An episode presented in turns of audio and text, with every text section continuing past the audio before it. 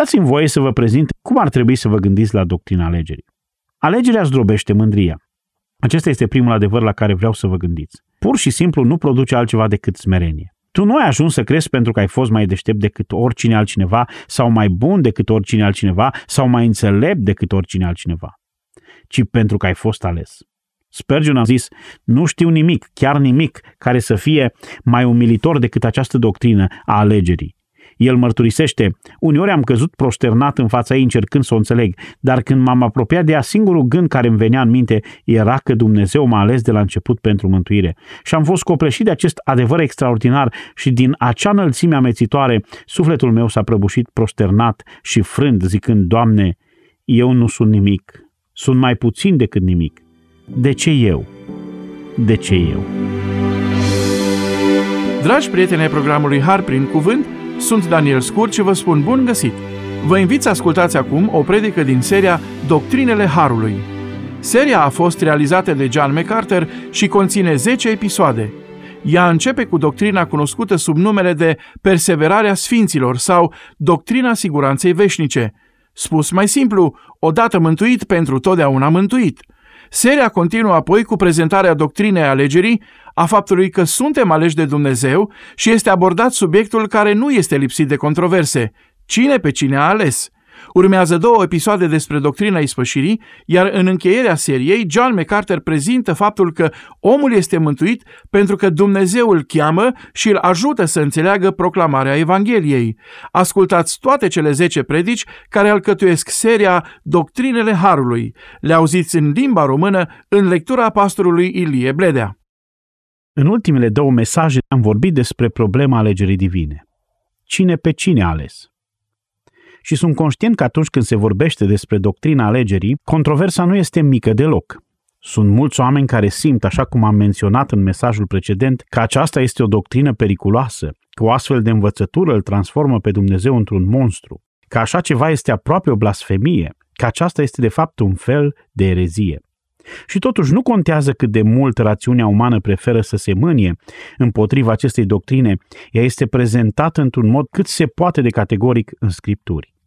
Noi trebuie să ne plecăm genunchii în fața acestui mare adevăr al alegerii divine și odată ce o facem, poate deveni pentru noi cea mai prețioasă dintre toate doctrinele. Înțeleg ce spune Biblia despre aceste aspecte ale mântuirii și înțeleg că Biblia spune în 1 Timotei 2 cu 4 că Dumnezeu dorește ca toți oamenii să fie mântuiți și să vină la cunoștința adevărului. Știu de asemenea că Biblia spune în 2 Petru 3 cu 9 că Dumnezeu dorește ca niciunul să nu piară, ci toți să vină la pocăință. Și știu că în Biblie ne este prezentată porunca de a predica Evanghelia la orice făptură. De asemenea, știu că Biblia poruncește tuturor oamenilor de pretutindeni să se pocăiască și că Dumnezeu cere ca toți să-L primească pe Fiul Său, în care își găsește toată plăcerea și să-L asculte. Și știu că Evanghelia este în esență o poruncă. Vorbim despre asta ca despre un dar, ca despre o ofertă, dar este în esență o poruncă să crezi în Domnul Isus Hristos. Înțeleg de asemenea că Biblia vorbește despre alegerea și voința umană că Biblia spune alegeți astăzi cui vreți să slujiți. Știu că Isus a zis, veniți la mine toți cei trudiți și împovrați și eu vă voi da odihnă. Știu și că a spus oricine vrea să vină și să bea din izvorul vieții fără plată. Știu că Isus a făcut următoarea afirmație. De ce să pieriți? Și de ce nu voiți să veniți la mine? A spus el ca să aveți viața. Știu că Isus a plâns pentru Ierusalim și a spus de câte ori n-am vrut să strâng pe fiii tăi, cum își strânge găina pui sub aripi și n-ați vrut. Știu că Dumnezeu a plâns pentru un Israel încăpățânat, răzvrătit și necredincios. A plâns prin ochii lui Ieremia, așa cum este consemnat în Ieremia, capitolul 13. De asemenea, știu că Biblia îi declară pe toți oamenii ca fiind păcătoși și pe toți păcătoșii ca fiind vinovați în mod personal de încălcarea sfintei legii a lui Dumnezeu și de faptul că toți merită mânia divină și pedeapsa veșnică. Și știu că Biblia afirmă faptul că toți păcătoșii au parte de suficientă revelație pentru a fi responsabili în ce privește păcatul lor. Prin creație în Romani 1 și prin conștiință în Romani 2, păcătoșilor li se dă lumină și dacă o urmează ajung la adevăr. Dacă nu reușesc să o urmeze, vor pieri sub mânia lui Dumnezeu. Acum eu înțeleg toate acestea și cred că și voi, pentru că toate acestea sunt în Scriptură. Dar în același timp, fără nicio contradicție, doar cu o problemă aparentă în mintea noastră, există un mister descoperit pentru noi în Scripturi care ne spune că niciun păcătos nu este în stare să înțeleagă adevărul. Omul firesc nu înțelege lucrurile lui Dumnezeu. Sunt de neînțeles pentru el. Predicarea crucii este o nebunie pentru el. Niciun păcătos nu este capabil să se pocăiască prin propriile sale puteri. De fapt, așa cum spune faptele 11 cu 18, singurul mod în care un păcătos s-ar putea pocăi este doar atunci când Dumnezeu îi oferă pocăință. Chiar și credința este dincolo de capacitatea ființelor omenești. Ioan 1 spune, dar tuturor celor ce l-au primit, adică celor ce cred în numele Lui, li s-a dat dreptul să se numească copii ai lui Dumnezeu, născuți nu din sânge, nici din voia firilor, nici din voia vreunui om, ci din Dumnezeu. Credința nu vine prin voia omului sau prin voia firii. Apoi Biblia spune că oamenii sunt incapabili să înțeleagă adevărul, adevărul Evangheliei, sunt incapabili să se pocăiască, sunt incapabili să creadă. Astfel încât singurul mod în care orice păcătos poate fi răscumpărat este prin lucrarea lui Dumnezeu. Dumnezeu este cel ce oferă capacitatea de a înțelege. El oferă pocăință, oferă credință. Dumnezeu trebuie să învingă moartea spirituală și să dea viață, să biruiască orbirea spirituală și să dea vedere, să cucerească ignoranța spirituală și să ofere adevărul, să biruiască iubirea prevalentă a păcatului și să o înlocuiască cu dorința de neprihănire. Dacă cineva ajunge vreodată să fie mântuit, este pentru că Dumnezeu trece peste toate incapacitățile naturale normale. De aceea spunem că mântuirea este în totalitatea lui Dumnezeu. Nu este doar în totalitate prin har, ci în totalitate de la Dumnezeu. Acum, asta nu se realizează niciodată separat de voința umană, pentru că niciodată nu încalcă voința umană. Realitatea profundă de necontestat este că nimeni nu l-ar alege vreodată pe Hristos dacă Dumnezeu nu l-ar fi ales mai întâi. Suntem mântuiți și avem viață pentru că Dumnezeu a găsit cu cale să ne-o dea. Să începem în Ioan 6 cu 64. În primele două mesaje v-am prezentat o mulțime de pasaje din Scriptură pe care să le luați în considerare. Iată încă unul de adăugat la lista dumneavoastră.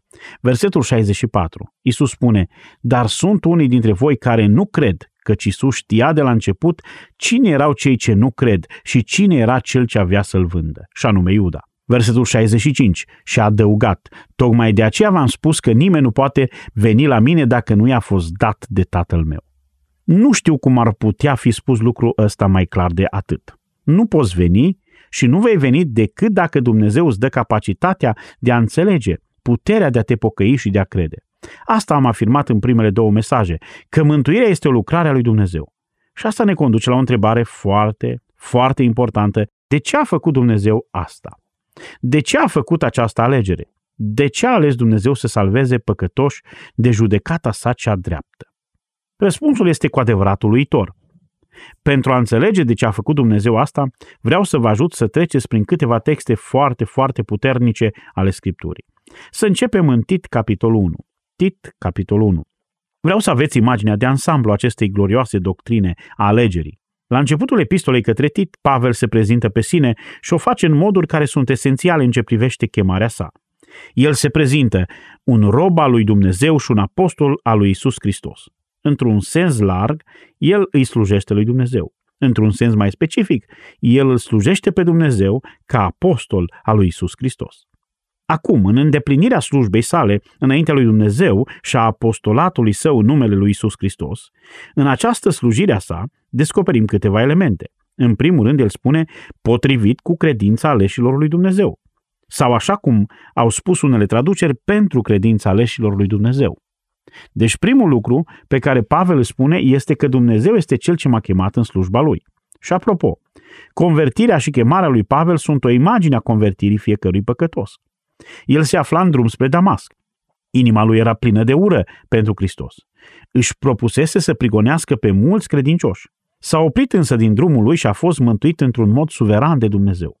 Apoi devine slujitor al lui Dumnezeu și apostol al lui Isus Hristos. Și prima sa responsabilitate este în dreptul celor aleși, potrivit cu credința celor aleși. Adică el este chemat să aducă Evanghelia celor aleși astfel încât ei să o poată auzi și să creadă.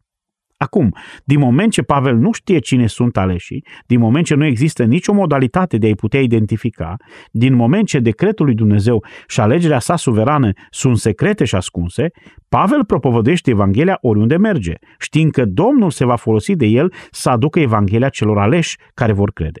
Asta presupune evangelizarea. Și acesta a fost primul aspect al slujirii lui Pavel. Este slujba de evangelizare. Voi duceți Evanghelia, astfel încât aleșii să o audă și să creadă. Apoi este un al doilea aspect al slujirii sale. Începe cu evangelizarea și se îndreaptă spre edificare. El spune nu numai că este chemat de Domnul să-L reprezinte pe Iisus Hristos, aducând adevărul celor aleși, astfel încât să poată să-L audă și să creadă, ci celor care cred le aduce cunoștința adevărului care este potrivit cu Evlavia. Acesta este al doilea aspect. Odată ce oamenii au crezut, ei trebuie învățați adevărul, astfel încât să poată crește în asemănarea cu Hristos. Așadar, ai putea spune că primul aspect al slujirii sale a fost mântuirea, al doilea este sfințirea. El spune, eu propovăduiesc Evanghelia astfel încât aleșii să o poată auzi și să creadă și apoi învăț cuvântul lui Dumnezeu astfel încât cei ce au crezut să poată învăța adevărul care produce Evlavia. Este și un al treilea aspect al lucrării și este adevărat pentru el și pentru noi toți. Versetul 2. În nădejdea vieții veșnice. Al treilea aspect este acel element de încurajare, consolare și nădejde în ce privește slava viitoare.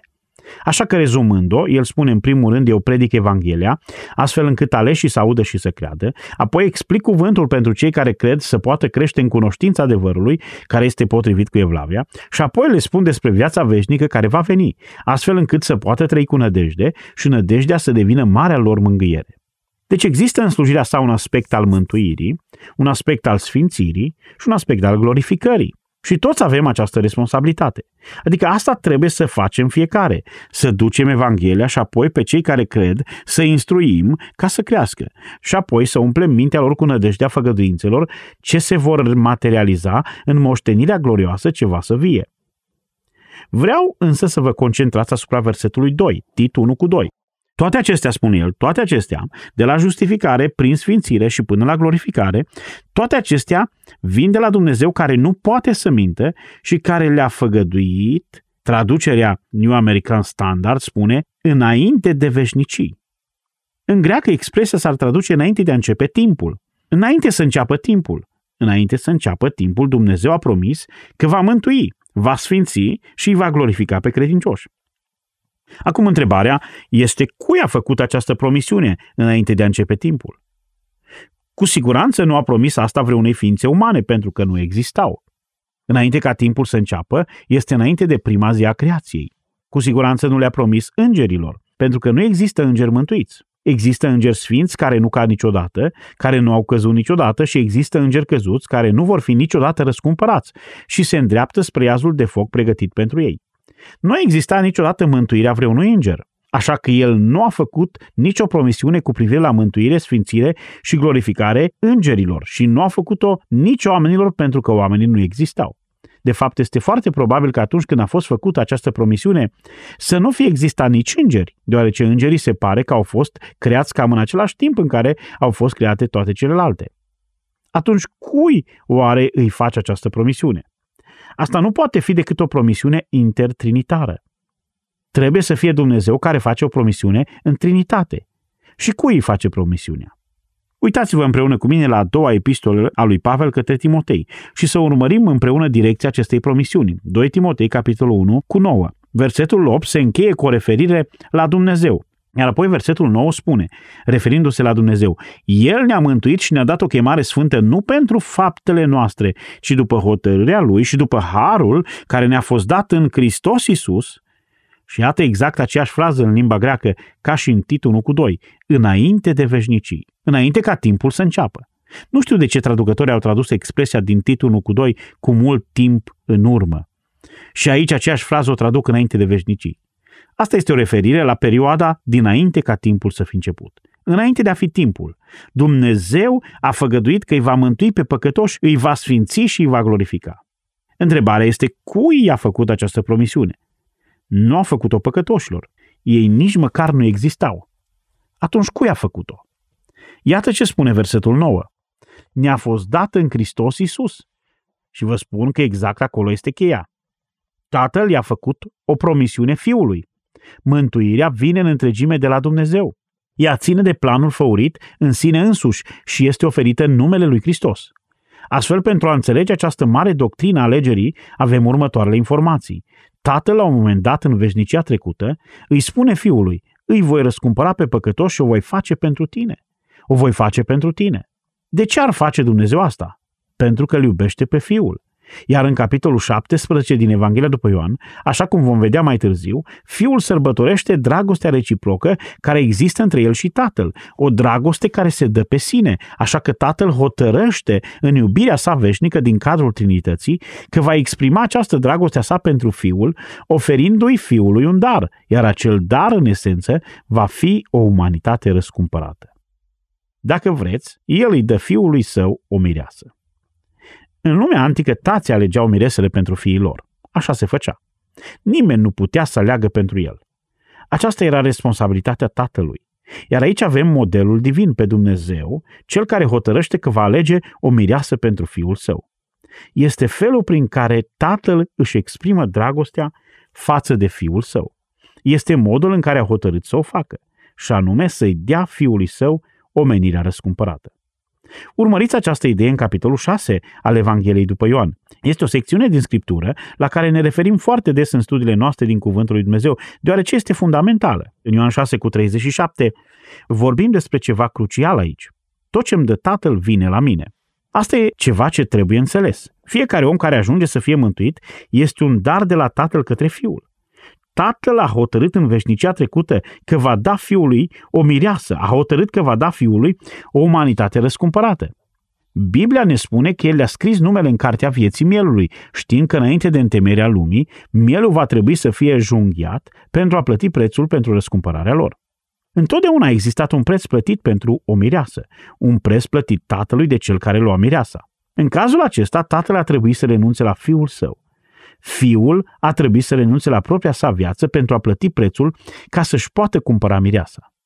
Fiecare om care ajunge să fie mântuit face parte din mireasa lui. Chiar și sfinții Vechiului Testament fac parte din mireasa lui și și-au cetățenia în Noul Ierusalim, care va coborâ din cer ca o mireasă împodobită pentru bărbatul ei. Această cetate va fi capitala din veșnicie, orașul Miresei. Întreaga istorie a răscumpărării este despre tatăl care pregătește mireasa pentru fiul său.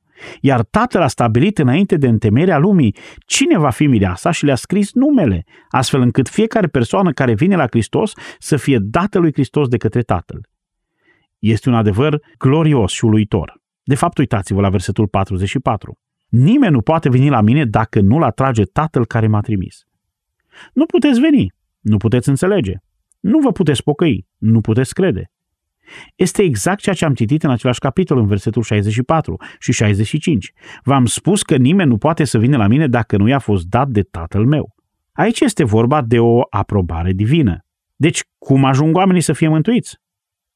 Sunt aleși. Numele lor sunt scrise în cartea vieții, mielului înainte de întemeierea lumii. Și fiecare credincios este un dar personal pe care tatăl îl oferă fiului. După care întoarceți la versetul 37. Tot ce îmi dă tatăl va ajunge la mine. Dacă sunteți dați fiului, veți veni la el. Aceasta este ceea ce teologii de-a lungul secolelor au numit ca fiind harul irezistibil. Dacă sunteți aleși, dacă sunteți un dar de la tatăl către fiul, veți veni la el. Vi se va da viață, capacitatea de a înțelege, pocăință și credință. Iar versetul 37 spune, pe cel ce vine la mine, nu-l voi izgoni afară. De ce? Pentru că există ceva inerent valoros în păcătos? Nu. Aceasta este una dintre iluziile evanghelice de astăzi, că suntem atât de buni că Dumnezeu nu ne poate întoarce spatele și că El ne iubește atât de mult datorită a ceea ce suntem. Nu-i deloc așa. Valoarea nu este în dar. Valoarea se află în cel care oferă darul. Fiindcă fiul îl iubește într-un mod perfect pe tatăl, tot ceea ce tatăl îi dă fiului capătă o valoare infinită, dar nu datorită darului, ci datorită celui ce dăruiește. Adică, cred că înțelegem asta în sensul normal al lucrurilor.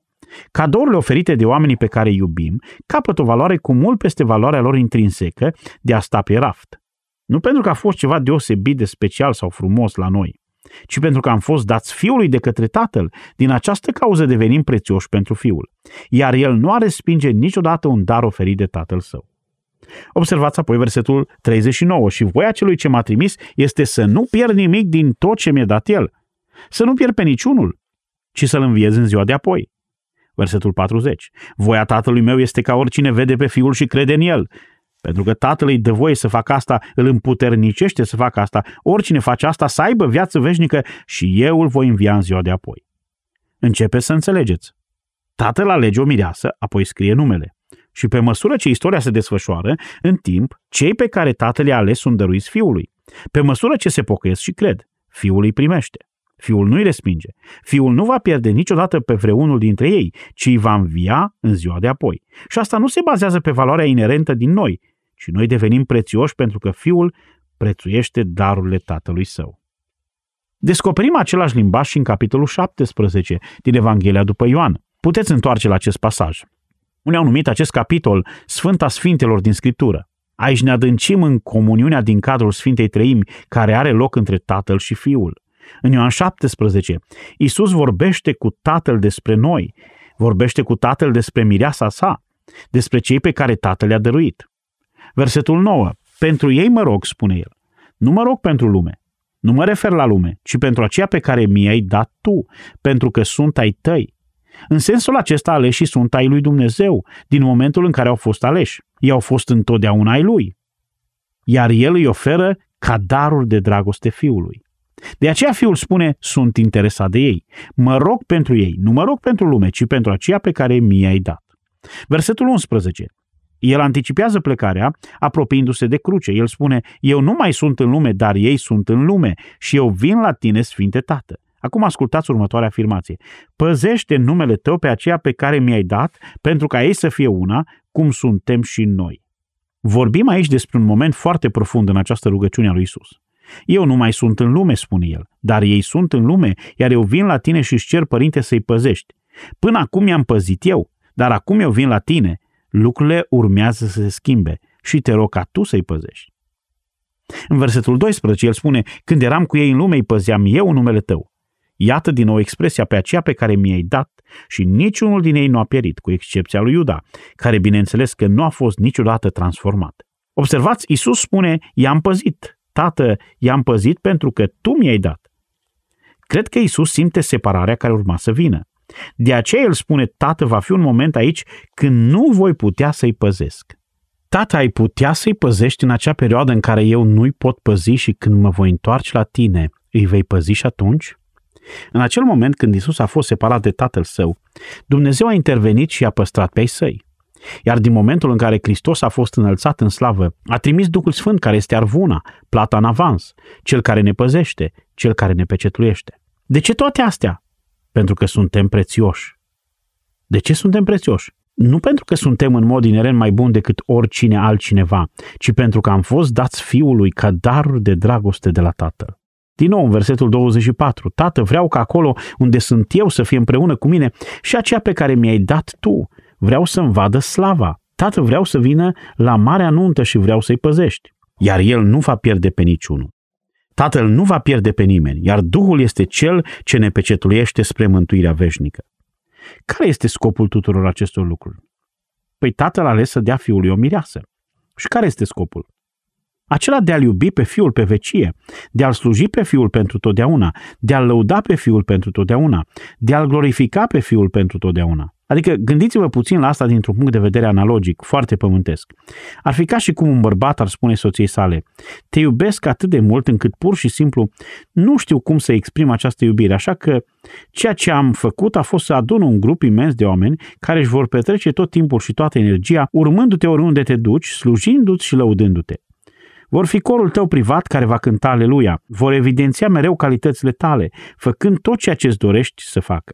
Și nu doar asta, ci ei vor reflecta slava ta, vor fi cât se poate de mult ca tine, vor fi un cor imens ca tine ce îți va cânta aleluia. Tot ceea ce este frumos la tine va radia. Vezi zice, asta este o nebunie. Absolut. Pentru că nu putem concepe nicio ființă umană care să merite vreo laudă de felul acesta. Dar Hristos o merită și în gândul Tatălui este vrednic de o omenire răscumpărată, care va umple cerurile veșnice cu laude și cinste date Fiului. Vor fi așa cum este menționat în Apocalipsa 4 și 5, toți adunați în jurul tronului lui Dumnezeu strigând în vecii vecilor, vrednic este mielul, vrednic este mielul și îl vor sluji pe Hristos și mai mult de atât, vor fi făcuți ca el pentru că îl vor vedea așa cum este. Vor avea un trup asemănător trupului său de după înviere, conform cu ce citim în Filipeni 3, 20 și 21.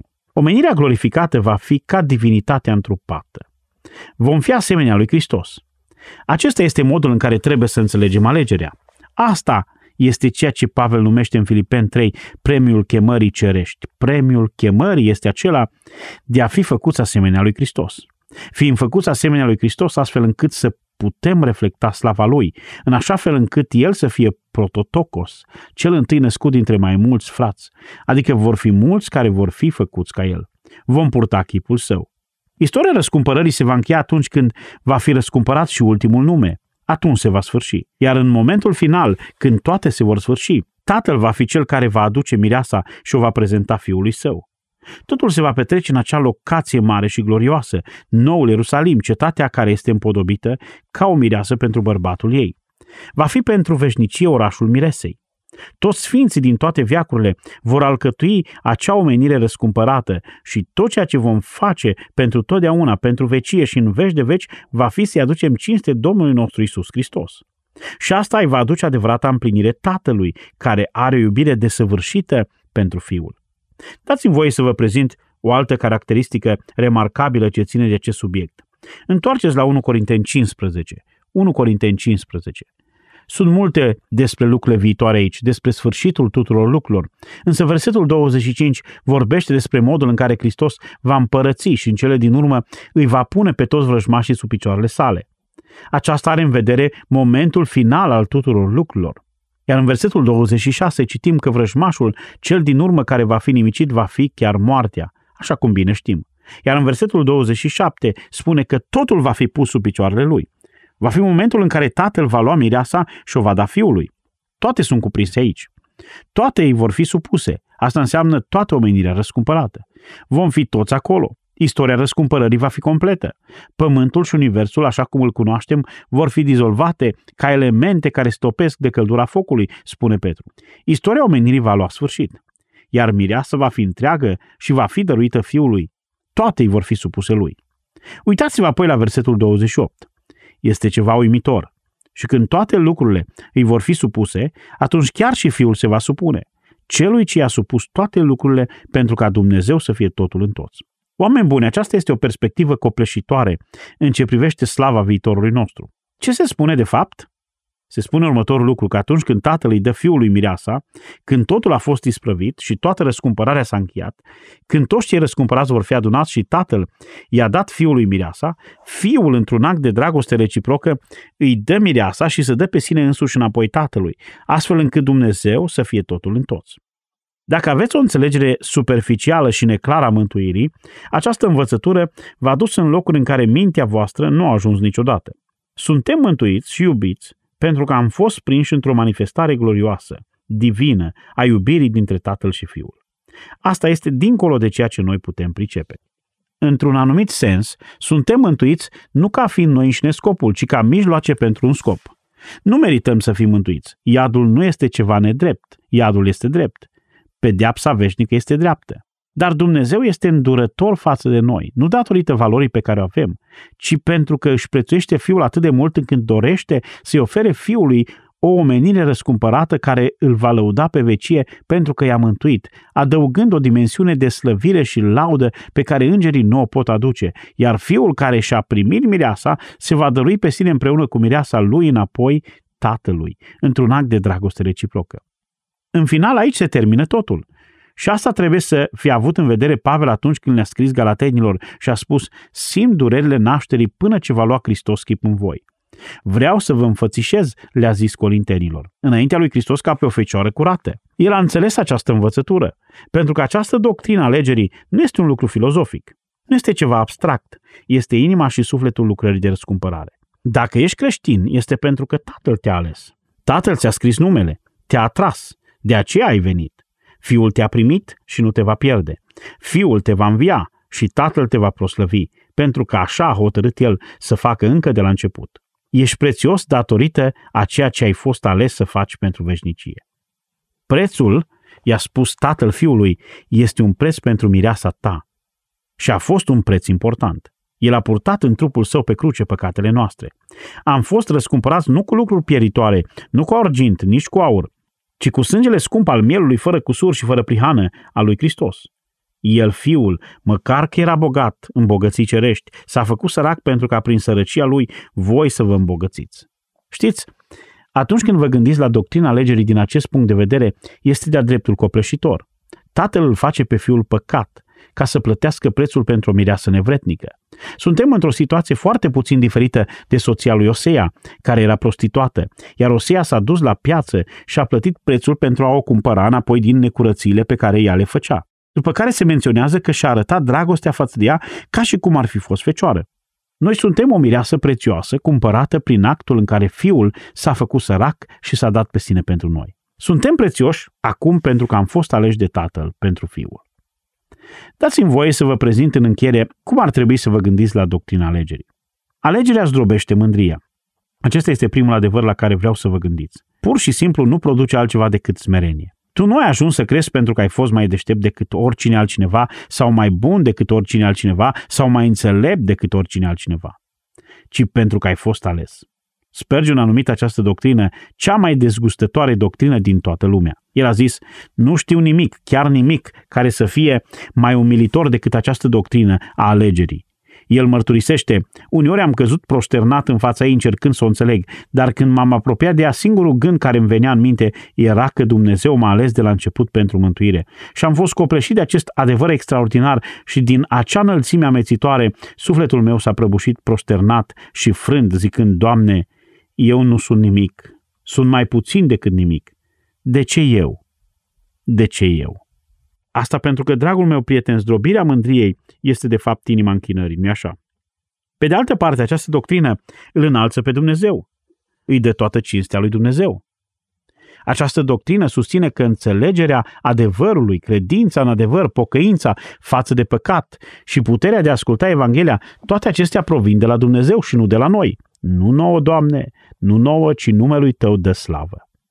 În al treilea rând, cred că această doctrină nu doar că zdrobește mândria și îl înalță pe Dumnezeu, ci produce și bucurie. De fapt, așează în inima ta o bucurie copleșitoare. Și misterul acesteia contribuie la bucurie. Slăbiciunea propriilor noastre abilități nu face altceva decât să întărească acea bucurie și voi fi umplut în mod continuu de această bucurie.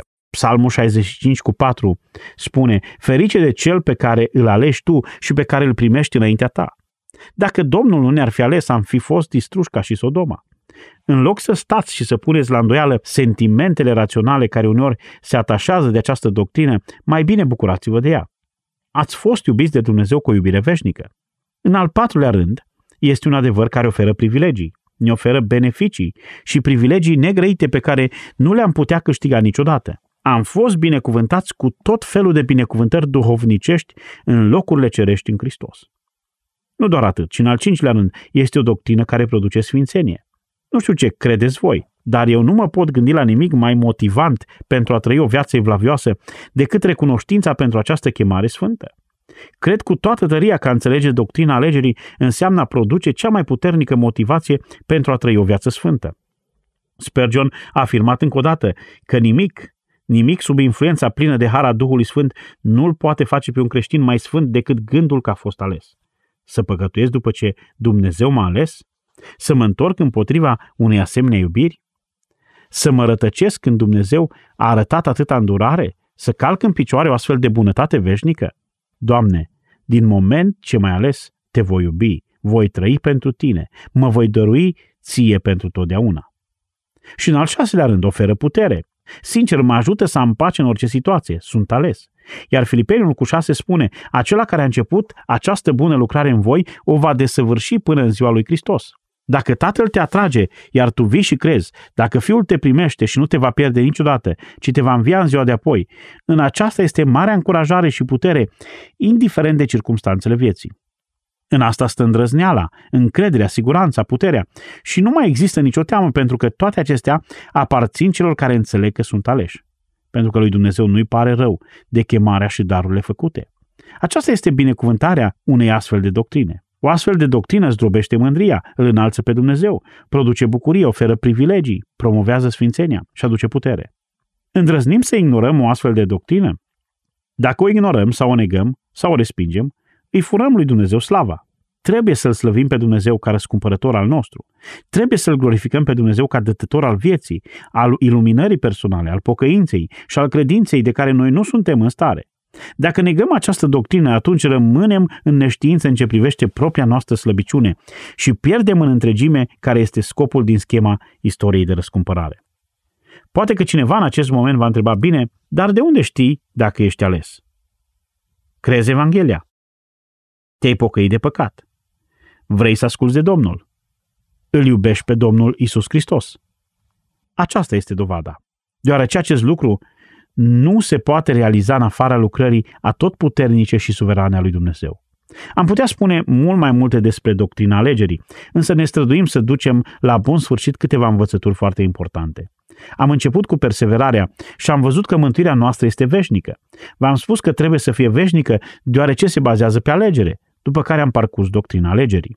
Acum ne vom îndrepta spre o altă doctrină, doctrina depravării umane. Este motivul pentru care nu poți fi mântuit decât dacă Dumnezeu a ales să te mântuiască și asta pentru că nu ai capacitatea de a crede. Asta ne introduce în doctrina depravării totale. Oamenii care nu înțeleg păstrarea, perseverarea sau siguranța mântuirii nu o înțeleg deoarece nu pricep doctrina alegerii. Oamenii care resping doctrina alegerii și cred că păcătosul alege să creadă prin propriile sale puteri, nu înțeleg doctrina depravării. Dacă tu crezi că păcătoșii pot fi mântuiți prin puterea lor, atunci nu mai este o lucrare exclusivă a lui Dumnezeu, ci este ceva ce păcătoșii pot realiza și în cazul acesta nu înțelegi natura păcatului. Vom continua drumul nostru prin doctrine și vom învăța despre doctrina depravării. Să ne rugăm. Tată, îți mulțumim pentru acest adevăr glorios, tulburător și copleșitor. Este ceva ce ne depășește. Ne lasă să șchiopătăm pe de o parte și ne copleșește de bucurie pe de altă parte. Îți mulțumim că ne-ai răscumpărat. Nu știm de ce ne-ai ales. Suntem uimiți de felul în care puterea ta zdrobitoare intră și aduce viață acolo unde este moarte, aduce lumină acolo unde este întuneric, aduce adevăr acolo unde există înșelăciune și pocăință, acolo unde este dragoste pentru nelegiuire. Dar, Doamne, cum să-ți mulțumim că ne-ai ales? Își cerem să ne ajut să te lăudăm pe deplin. Ajută-ne să fim înțelepți în viața aceasta, în a face ceea ce vom face mai apoi pentru vecie, să lăudăm și să slăvim numele Tău pentru că ne-ai răscumpărat. Și te mai rugăm, Doamne, Tu să mântuiești și alți păcătoși, adăugându-i la biserica Ta, la mireasa Ta și să ne folosești ca instrumente, așa cum l-ai folosit pe Pavel, pentru a aduce adevărul, astfel încât cei aleși să-l poată auzi și să creadă, iar cei ce cred să poată avea cunoștința care duce la evlavie și să poată învăța să trăiască în nădejdea slavei veșnice. Știm că asta ai hotărât înainte de întemeierea lumii și știm că tot ce ai hotărât se va împlini. Te lăudăm, îți mulțumim și suntem compleșiți de bucuria că ne-ai ales.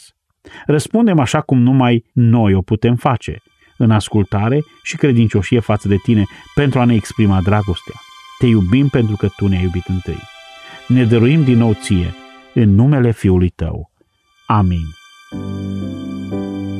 Ați ascultat în lectura pastorului Ilie Bledea o predică din cadrul seriei Doctrinele Harului. Vă anunțăm că, prin amabilitatea Grace to You, echipa Har prin cuvânt vă oferă în dar cu această ocazie una din cărțile sau broșurile scrise de John MacArthur.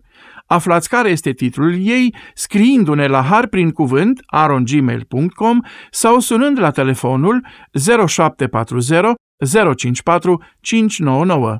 Onorăm doar solicitările din țara noastră, iar taxele poștale sunt gratuite. Suntem recunoscători Domnului și tuturor celor care au dăruit cu generozitate pentru ca această lucrare să poată fi făcută în România. Dacă doriți și dumneavoastră să fiți parte a acestui proiect și să susțineți financiar traducerea și transmiterea predicilor lui John MacArthur în limba română, vă mulțumim. Pentru aceasta, luați legătura cu organizația noastră. Dacă apreciați acest serial, recomandați-l și prietenilor dumneavoastră. Sunt Daniel Scurt și vă invit să ascultați și următorul mesaj din Har prin Cuvânt.